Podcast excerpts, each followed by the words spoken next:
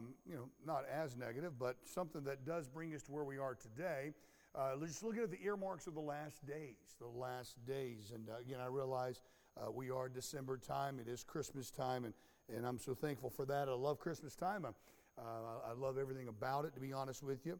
And um, but nevertheless, I think a good night, good Wednesday night Bible study uh, brings some of these. This is going to be a general overview about the earmarks of the last days. Not only are we going to look at a pattern that is set, and that's primarily what we'll see this evening, we'll look at the validity. And I guess in a great way, even though it is uh, Christmas time, it does tie together because keep in mind, the virgin birth was, was prophesied. It was something that was promised. And these are some of the points that we will go over tonight.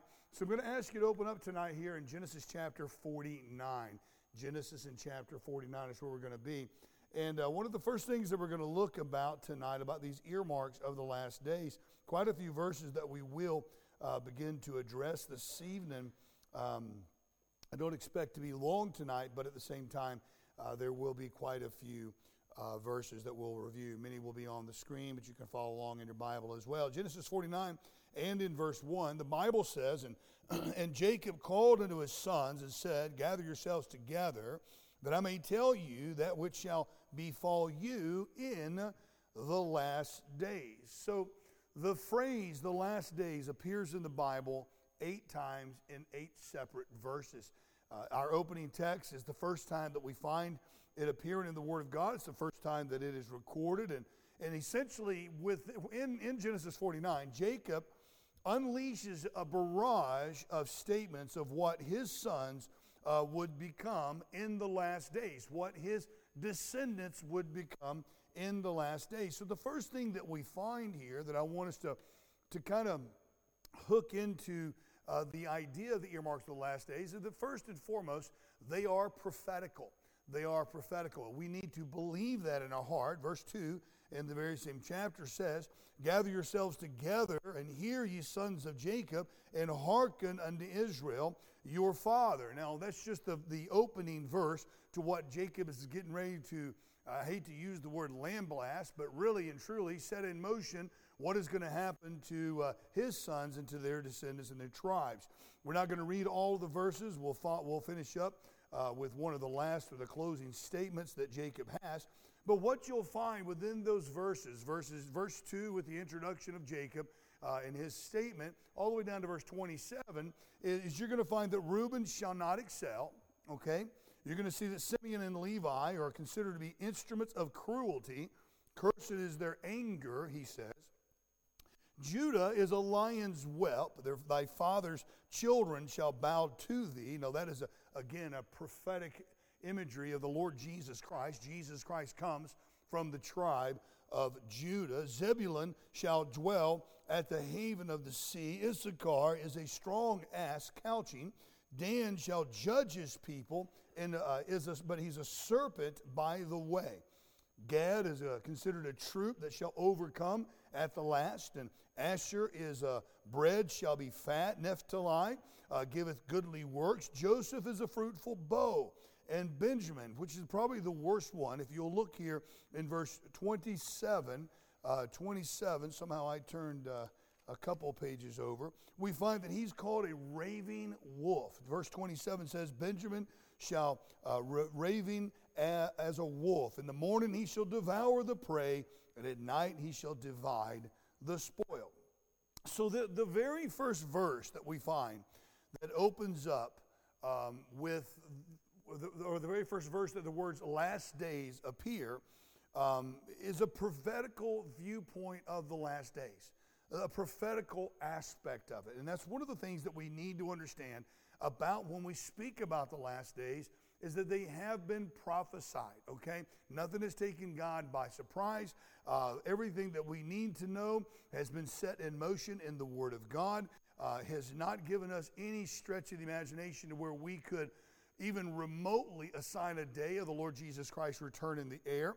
Uh, nothing even close. We can see the seasons. We can understand that we're getting closer and closer and closer. But a monkey that has a calendar can tell we're getting closer because we're getting, you know, time is moving forward. And uh, so, yeah, we look at what's going on today and, and, and things that are culturally accepted in our let's just call it like it is, culturally accepted in the churches today, or so called churches, you could not even imagine happening 30 years ago, much less 50 years ago or 67. You could not even, no one would have fathomed that you have to lay out rules and outlines of certain aspects within the local New Testament church that we do today. We, we, eh, we almost have to have a, a paint by number book for people to understand what the Bible teaches and what we need to stand on as a body of believers. Who in the world would have thought that 40 years ago? I, I have spent 30 years in reviewing uh, constitutions and bylaws uh, for local New Testament churches. I have written multiple uh, constitution and bylaws. And some of the things that my pastor taught me, Pastor Jim Ellis, I mean, when I say that, uh, when, that he put into our constitution and our bylaws uh, in the church that I was saved in, and then, you know, we took that and we employed that and we fine tuned it in this and that in our first church and with the same bylaws and constitution we have here. The things that were written in there, to me at, at, at, that young age and that fiery Christian, I thought, why in the world does that need to be in there? We're Christians. These are automatic things. But he had enough discernment to know there's going to come a day when you just got to spell it out and show where we stand on certain principles that are going to be culturally accepted. Things that he preached back in uh, the late 80s and the early 90s, guys, they're coming to fruition over the last 10 years. And I've watched these things happen before our very eyes. When people thought he was crazy, they thought he was a nut, they thought he was extreme. Man, listen, he, it's all happened. Everything that he said that was going to happen, and he gets it all from the Word of God. So, what I'm saying is, when you look at the earmarks of the last days, we need to understand those last days that we're living in right now Number one, they're prophetical. The next two times uh, the word last days appears in the Bible are basically the same topic. It's in Isaiah 2 2 and Micah chapter 4, verse 1. And they're referring to the millennial kingdom. Uh, we won't go there uh, tonight. It's just t- topically not really ap- applicable for us this evening. But the other examples, you have those three examples there, the last days in the, um, um, in the Old Testament. The other examples are found in the New Testament. And the first time that it shows up in the New Testament, it's concerning a promise. It's concerning a promise. So look over in Acts in chapter 2 with me. Acts chapter 2, and uh, in your Bible there. I'm not getting this to move, so let's see what fits my. Okay, so we're going to leave that be. Um, so, Acts chapter 2 this evening, you'll have nothing on the screen tonight uh, as we just had uh, the technical difficulties rear its ugly head again. Acts chapter 2 and verse 17. Uh, Acts 2 and verse 17, this is what we find. Um,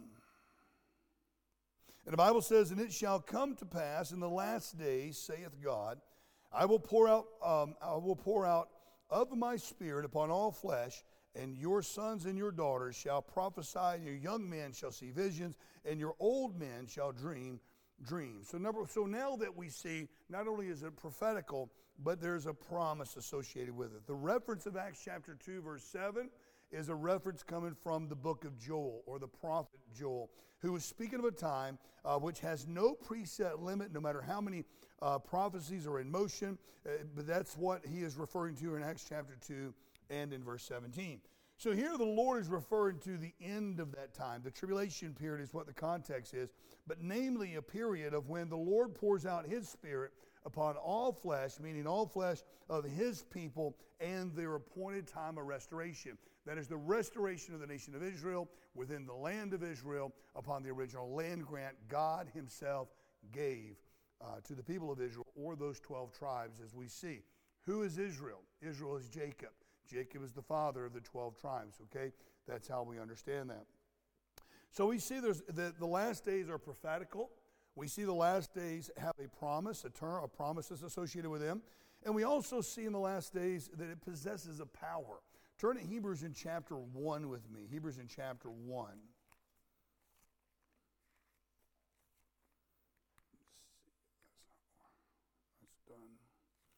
So, Hebrews in chapter 1, Look at it in verse 2. And the Bible says here, hath in these last days spoken unto us by his Son, whom he hath appointed heir of all things, by whom also he made the worlds. Okay? So, yet again, doctrinally, it's, doctrinally speaking, it falls into uh, the categories of the promise, okay? And this is a great study of when you, when you study. Uh, uh, when you study prophecy, you know, you got to be very careful that you don't preoccupy your mind with to whom this is speaking of. But what, because we want to look at the remaining four places of the, of the, uh, of the phrase last days, we do need to understand there is a power that is associated with that. So we want to clear Hebrews in chapter 1 and in verse 2 out of the way. So, thirdly, tonight, or the fourth thing I guess we should say, that the last days carries with it is prosperity, which I know in many ways, uh, guys, uh, may not seem may not seem um, applicable to us, but but that it is. Look in James in chapter five with me. James in chapter five. When we look in James 5 and in verse 1, The Bible says here, it says, Go to now, you rich man, weep and howl for your miseries um, that shall come upon you. Your rich are, are corrupted, and your garments are moth eaten. Your gold and your silver is cankered, and the rest of them that uh, be a witness against you shall eat, eat your flesh as it were a fire. Ye have heaped treasure together for the last days. And so we find here that there is a prosperity that is associated. Even so, beloved, you know, it does not mean or make wealthy people or rich people um, wicked. Okay, don't think that. Riches are not the enemy. Uh, money is not the enemy. But Paul is very clear writing to Timothy it is the love of money that is the root of all evil, not the money in and of itself. Money is nothing more but a tool, okay? We need to understand that. But we know that the last days, we have an earmark here that it carries prosperity along with it. And the last days bring such a weightier picture for the Christian of what to do with that wealth, how to apply it into your life. Are you laying up in store for the last days to extend your life on this earth, or are you putting that money to the work of, um, of the Lord Jesus Christ? So, not only do we see prosperity and power and promise and a prophetical picture concerning uh, the last days, but guys, go to 2 Peter with me tonight. 2 Peter in chapter 3. Here's what we see, and this is really where we kind of get into the meat of, of some of the discussions just before church tonight, we see a pluralism that is associated with uh, the last days. Second Peter in chapter 3, a pluralism, okay? So Second Peter in chapter 3, I'll give you a moment to get there tonight. In verse 3, the Bible says, Knowing this first, that there shall come in the last days scoffers walking after their own lust and saying, Where is the promise of his coming? For since the fathers fell asleep, all things continue as they were from the beginning of the creation. For this they willingly are ignorant of, that by the word of God the heavens were of old, and the earth standing out of the water and in the water, whereby the world that uh, then was, being overflowed with water, perished. But the heavens and the earth, which are now by the same word, are kept in store, reserved unto fire against against the day of judgment and perdition of ungodly men. So Peter springboards here in chapter 3, verses 3 through 7, uh, from Paul's letter, who, uh, written in the spring of 58, AD 58, to the Roman Christians, saying this in Romans 1, verses 18 through 23. He says, For the wrath of God is revealed from heaven against all ungodliness and unrighteousness of men who hold, not, who hold the truth in unrighteousness, because uh, that which may be known of God is manifest to them, for God has showed it unto them. For the invisible things of Him from the creation of the world are clearly seen, being understood by the things that are made, even His eternal power and Godhead, so that they are without excuse. Because that when they knew God, they glorified Him not as God, neither were thankful, but became vain in their imaginations, and their foolish heart was darkened. Professing themselves to be wise, they became fools and changed the glory of the uncorruptible God into an image made like to corruptible man and to birds and to four footed beasts and creeping things. Beloved, we live in a world today where people think more of their animals than they do a human child. People will protect their animals, they will provide for animals, they will, listen, you'll get in more trouble tonight, okay, for doing something wrong to an animal than, than leaving a child by himself. Do you understand? You know, we, we see an onslaught of where people, you know, children are being murdered left and right, and left and right. I, I read an article today, and this is a this is a praise a praise report. Since Roe v. Wade was overturned in America, there's been an extra 32,000 births in the country. Hallelujah! That's called a victory. Amen. That's called a victory. But we live in a world today that the schools are, we have a godless school system, anti Christians being taught, anti God by the devil himself, who exalt and lift up animals and birds and bees and sycamore trees and all of this and that. And it's a religion. Listen, environmentalism, guys, is an absolute re- religion. If you look at some of the writings of Lenin, when Lenin wrote with the, the father of, uh, when you start talking about the father of, of communism, he said that it would fall. Communism would fall and go underground, but it would rear its ugly head once again, or rear its head again. He didn't call it ugly, rear its head again under the guise of the environmental world, protecting the environment. And that's what we're finding today. Look at the regulations that you were applied on in our country today, which is nothing more than a scam, all in the name of environment, environmentalism. Recycle this, recycle that, recycle this, and then we ship it off to China or ship it off to another country and they dump it into the sea. Okay? We've been in Guyana in South America and we've seen some of the absolute worst.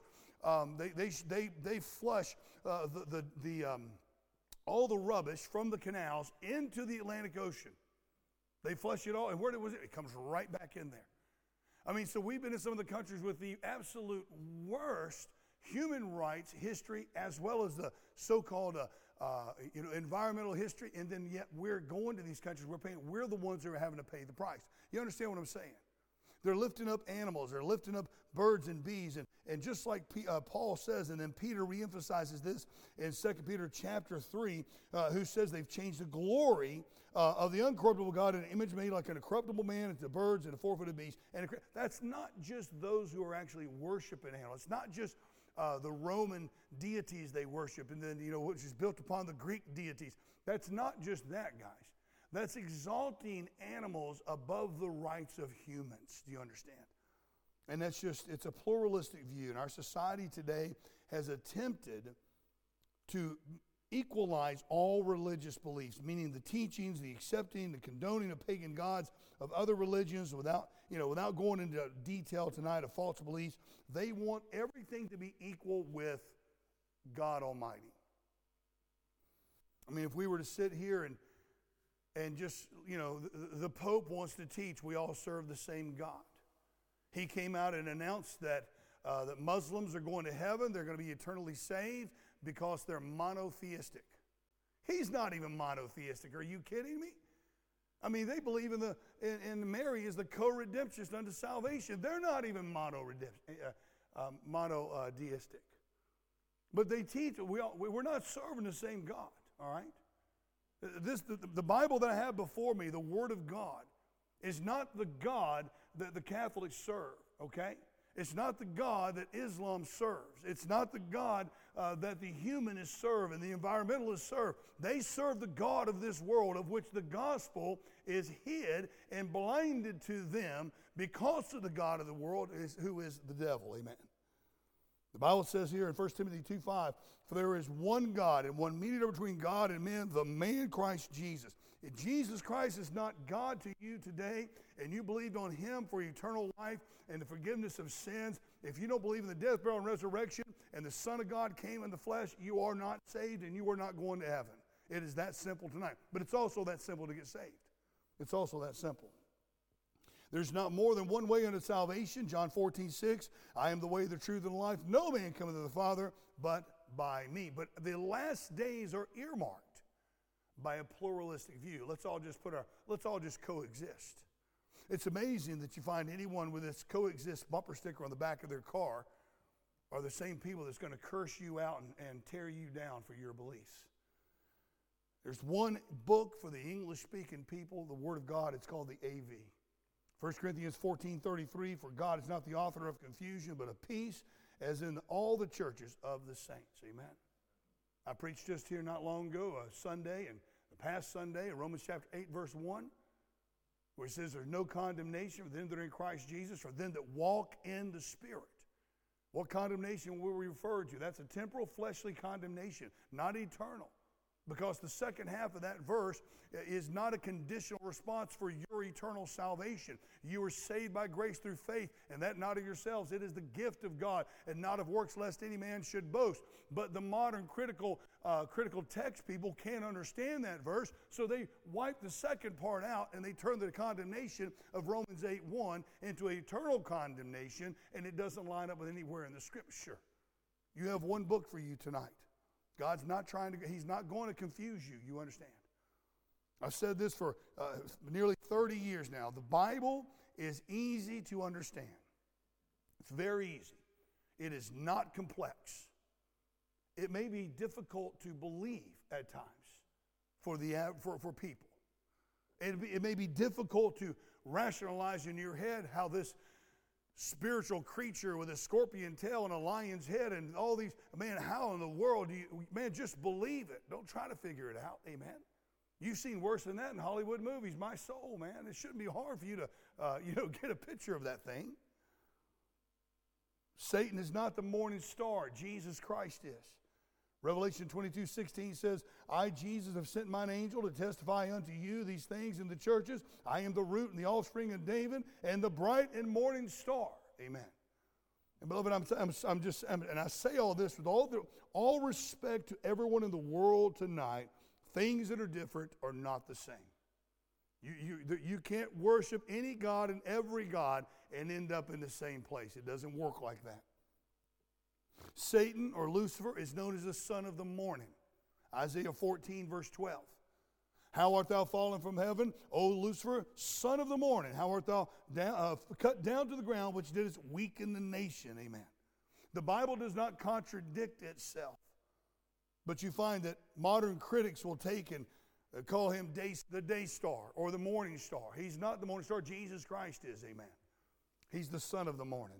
And you need to understand this if he's the son of the morning, there had to be a morning before he was created. Now let that one sit with you tonight. Matter of fact, I'll add a little bit more to it. God looked at his creation, didn't he? He said, looked at it, he said, it's all good, right? He looked at day one, he said, and it was good.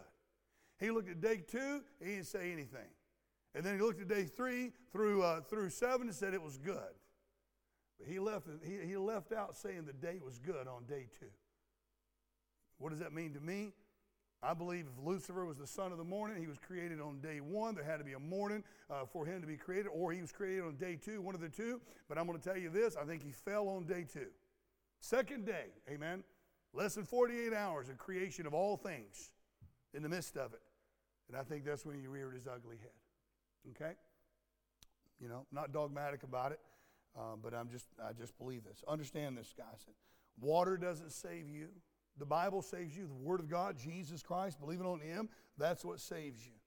Acts chapter 8, verse 36 to 38 says, And as they uh, went on their way, they came unto certain water, and the eunuch said, See, here is water. What doth hinder me to be baptized? And Philip said, If thou believest with all thine heart, thou mayest. And he said, and, uh, and, uh, and he answered and said, uh, I believe that Jesus Christ is the Son of God. And he commanded the chariot to stand still. And they both went down into the water, both Philip and the eunuch, and he baptized them. Now, Philip had just got through reading Isaiah 53, witnessing salvation unto this eunuch speaking about through his stripes we are healed. Witnessing the death, burial, and resurrection to this eunuch, and he knew about baptism, and he said, What hinders me to be baptized? You got to believe first. All right? You got to believe first. So salvation does not happen in a water pot. All right? Salvation happens when you believe in the name of the Lord Jesus Christ as your Savior. Yet you got modern versions today that will take verse 37 out. You, take verse 37 out, and then, hey, see here in his water, what doth hinder to be baptized? Oh, he just commanded that chariot to halt, and they went down to baptize him. Nothing about believing whatsoever. Guys, listen, uh, you know, I understand this may be an old argument for some people, maybe new for others, but guys, somewhere along the line, common sense has got to kick into gear. When common sense kicks into gear as to what changes and alterations and things that are moved are made, we have to understand fully tonight and go, wait a second, something's not, something's wrong here. There's something that is, is not adding up. We need to understand that here tonight. I'm going to say this if you have a book, which is missing verse 37 of Acts 8, you need to get a new book. If you have a book which calls Satan uh, a name that is given to Jesus Christ, you need to get a new book. It's that simple. If you have a book tonight which refers to the fourth man in the flaming fire uh, with the Hebrew Hebrew boys in Daniel chapter three, uh, if they call if they says one of the sons of God, you need to get a new book because Daniel three says the Son of God. Amen. And you need to, it's just that simple tonight. That's how plurality has come into our society, and that's how it's eaten away of the foundation of faith uh, and the, the, the simple beliefs of faith and the holy inspired scriptures tonight. And it's been damaging our country and our villages and our towns and our cities and uh, right where we are right now for the last 70 years. And we wonder why we have a problem in the world today. Because we have a society of people who've turned their back on their creator and they've honored the creature more than the creator. Back to Romans chapter 1 says, Wherefore God also gave them up to uncleanness through the lust of their own hearts to dishonor their own bodies between themselves, who changed the truth of God into a lie and worshiped and served the creature more than the Creator, uh, who is blessed forever. Amen. For this cause, God gave them up unto vile affections. Even their women did change the natural use into, their, into that which is against nature. And likewise also the men, leaving the natural use of the woman, burned in their lust one toward another. Men with men, working that which is unseemly, and receiving themselves the, that recompense of their error, which was meet. And even as they did not like to retain God in their knowledge, God gave them over to a reprobate mind to do those things which are not convenient being filled with all unrighteousness, fornication, wickedness, covetousness, maliciousness, full of envy, murder, debate, deceit, malignity, whisperers, backbiters, haters of God, despiteful, proud, boasters, inventors of evil things, disobedient to parents, without understanding, covenant breakers, without natural affection, implacable, unmerciful, who know in the judgment of God that they which commit such things are worthy of death, not only do the same, but have pleasure in them that do them. That is the fruit, my friend, tonight of pluralism in our society. That is the fruit this evening when people take the Word of God and they say, well, you know, we got the idea of God. A better word would be this. A more appropriate word would be XYZ. That's when, when say we all worship the same God and we're all going to the same place. And I'm here to tell you tonight, we're not. Amen? We're not. There's only one way of eternal salvation. Pluralism is a toil, a, a, a tool of the devil, and it has taken over our society, it has taken over our homes, it has taken over our government, it has taken over our country, it has taken over our culture. In grave power. Lastly, tonight I ask you to turn to 2 Timothy The worst part about the last days, believe it or not, it's not the pluralism we find in society. We already seen the prophetical aspect of the last days, the promise and the power. The pluralism, you would think, my friend, would be the worst, but when the last days are spoken of, one cannot get away from the peril. The peril. 2 Timothy in chapter 3 Paul says this He says, This know also that in the last days perilous times shall come. You know what the word perilous means? It means furious, it means dangerous, it means difficult. Now, just a quick question tonight as we sum up the message. Where was Paul when he was writing this letter? Anybody know? Yeah, this is his last letter. He's months or weeks away from having his head cut off on the road to Ostia. And he says, perilous times shall come. One of the most corrupt emperors who ever lived, Nero, who actually took a 14 year old boy and castrated him so that he would not lose his youthful age his useful looks, and converted him into a so called woman to marry him, was in world power at that time. Nero was a pervert to the nth degree, a pervert who deserved a wood chipper. And Paul says, perilous times shall come. Dangerous times, furious times, difficult times shall come. I sit back and I think to myself, wow, really, shall come.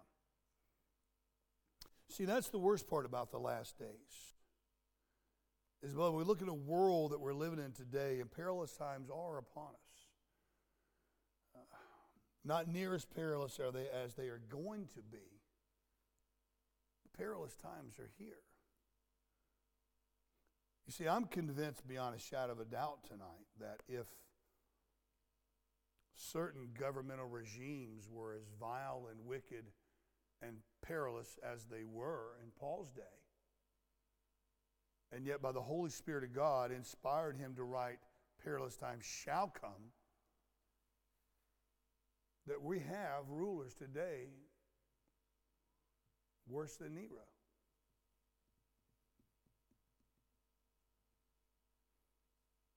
Worse than an individual that could do that to a young boy.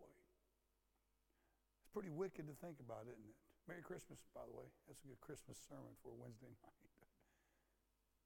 but think about it for a second. We live in a world today, guys, where people will give, they don't give a second thought to exterminate a child because it may be an inconvenience to them, a burden on their society. We live in a land today where governments have legalized that legal extermination of human life. We live in a world today to where they say they're protecting a child by removing the authority of parents to discipline them in the godly and biblical way. If you love your child, you're not going to beat your child out of anger. You're not going to. You may spank them, you may discipline them in a biblical manner, and then hug their neck and cry with them and tell them you love them and explain why, why what happened. That you may do if you love them. But if you love your children, you're not going to beat them out of anger. Now, I've raised four children. I can tell you, I've never one time laid a hand on my child out of anger. I've had to stop myself once or twice. But what I'm trying to say to you tonight, guys, is that we do live in dark days, and they're going to get darker. They're going to become perilous. But I come back thinking nearly 2,000 years ago, Paul was writing during a Roman regime, Roman Empire, whose some of the most vile things was common to them. And he says, by the Holy Spirit, they shall come. Look at verses 2 through 5. We'll finish up. He gives us these earmarks of the last days, saying, For men shall be lovers of their own selves. Lovers of their own selves. Stop there for just a second. You ever hear the, these, you, you see these things today, this, Everybody wants to be seen. Everybody wants to be known. Everybody wants to be an influencer now. They want to get as many likes and followers and this and that as they can. And that's what's important to them lovers of their own selves. Men will leave their families and go make an excuse. Oh, I have a midlife crisis. It's not a midlife crisis. It's sin, it's wicked, it's vile. You know, and in all fairness, you need to be put in a rubber room with somebody with a bat. Amen? That's being a lover of your own self. Go to the next verse covetous. Covetous. Now, I tell you what, I am a sucker, man, for some of these accounts online that has like a 69 Camaro. Oh, my soul. And that woman sends them to me. She's just as guilty as everybody. But she knows when I'm on that phone looking, I go, oh, man. She goes, what'd you see now? You Got to see this black carbon graphite 1969 Camaro. Oh, my soul, 327. Whoo, you know? But I like looking at them. But I'm old enough now to be beyond the covetous aspect of it because I don't want the upkeep, nor can I afford it. You understand? Common sense has to kick in. But we live in a world today where the marketing agencies depend on the covetous, covetous aspect of men and women to go out there and tear their family apart. Look at the next one here boasters, My soul, man, we could stay there for an hour. Proud, there's another one. Blasphemers. We live in a world today to where the name of God has become just a byword or even a swear word. Disobedient to parents. In the youth club years back, I remember the schools started teaching that uh, if their parents took anything away from them or you know said they could not do something, that they could call this particular number for Child Protective Services. We had youth that would come in, and you know, you could tell they'd done something wrong, or they felt like they did something wrong, and, and then finally the story would get out that they went home and they wasn't good in school that day. They got in trouble, and so mom and dad or mom had taken the, uh, uh, their iPhone away, or their iPad away, or one of their games away, and they called Child Protective Services on them disobedient to parents. I read a comment the other day said that when I was growing up, there was two ways to die: natural causes or talking back to your mom. Amen. Next one here says uh, unthankful. I believe we live in one of the most unthankful generations I've ever seen in my life. Our generation has been trained and taught. They have been conditioned that everybody owes them anything. And I'm going to tell you right now, you ain't owed anything at all. If you want to eat, you go work for it. We raised our children. At any given time from the pulpit, I could ask my boys, primarily because Bailey was too young at the time. She was but a baby. But I could ask any time from the pulpit, I said, Boys, if you don't work, they say, You don't eat, Dad. And Daniel would have been at least maybe three years old, two years old. You don't eat, Dad. Did, I mean, without hesitation. unholy. The word holy means sanctified, it means set apart. I read another article two days ago concerning uh, infidelity. And this was written from a female perspective, and women were bragging on how many times they've cheated on their partners or their husbands. Bragging about it. They thought it was something that it should be gloated over. You say, well, why do you say that? Why, what does that have to do with being unholy? There are certain things in your life that are to be set apart, sanctified, saved. Because once you, once you give it away, you're never going to get it back. Integrity is another one. You know, no one can take integrity from you, only you can give it away. Again, traitors. Um, I, I think I skipped a whole verse. I did. Without natural affection, verse 3 uh, we'll keep going. Truce breakers, false accusers, incontinent. The word incontinent means uh, the inability to control yourself. Fierce, despiser, despisers of those that are good, traitors, heady, high minded, lovers of pleasure more than lovers of God, having a form of godliness but denying the power thereof. From such, the Bible says, turn away. All of this is the marks of a generation, a nation, a people, uh, a period of time of which is linked to the last days.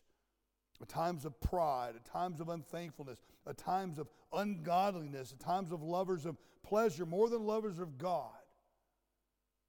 Beloved, people that get up at, at 4 and 5 o'clock in the morning to go and, and work out, and they can't even make it to church on a Wednesday night. They can't squeeze it into their, their busy schedule. Can't read their Bible, can't pray, but they want God's blessing on their hands, don't they? It's the last days, man. It's an earmark of the last days. But just look around on the news today the things that you hear about, the problems that are going on in the world today, the legal issues, the governmental issues, the, uh, the political world, all the things that are happening. And I try not, listen, I don't dig and I don't, anything I know about the news is what popped up and I see and then I read it, but I don't, I don't get into that world very deeply anymore. I stick to this book right here. All over the world today, we're hearing about problems and we're hearing about issues and, and all this and that. And, and you may ask yourself why. Look at verses 12 and 13 here tonight with me. 12 and 13 says, Yea, and all that will live godly in Christ Jesus shall suffer persecution, but evil men and seducers shall wax worse and worse, deceiving and being deceived. Beloved, evil men have always been there. The darkness has always been there. The, the, the shadows have always been there. Uh, vile people, vile world, vile God. It's always been there. But the Bible has given us a, an earmark of the last days that that wickedness, that evil men are going to wax worse. That word wax means proceed or advance. It means to profit, to drive forward, to increase. So it is a earmark of the last days that evil men are going to increase. Their deeds are going to get more wicked, their acts more sinister, their crimes more open. They're going to wax worse and worse. So, what are we to do in the last days? We know it's here. We know the perilous times are before us. We see the promise and understand the power. We see the, the prophecy. We see all those things. We, we're in the midst of pluralism in our society. We'll look in verse 14 and we're finished. Paul goes, he, he's already listed all of these things that are happening in the world. He says, But continue thou in the things which thou hast learned and hast been assured of, knowing of whom thou hast learned them. All we can do is continue in the truth of the Word of God. Continue in serving the Lord in the manner that He has given us, the manner that He has bestowed upon us. Continue to serve in the time and the era that we're living in right now. Because God didn't wake up one morning and was shocked that He put Dav and Andy and, and BJ and Denise and Bailey and, and, and Kelton and Tracy and Jason and Jess and, and Jan and, uh, you know, and Davith and, and Kelly. I mean, he didn't just wake up and go, man, what was I thinking? Why did I, man, why did I put them in that time frame? He put you here for a reason. And the same reason that Paul was telling Timothy, but continue thou in the things thou hast learned, is the same reason he tells us tonight, but continue. So, yeah, these are the earmarks of the last days. And yes, beloved, we are in the midst of the last days. I don't know if we're in the middle of them. I don't know if we're on the, the tail end of them. I don't know if we're just around the corner. I, I don't know that. I know we're in the last days. But I know I'm to continue in the things that I've learned and the things that I've been taught in the Word of God.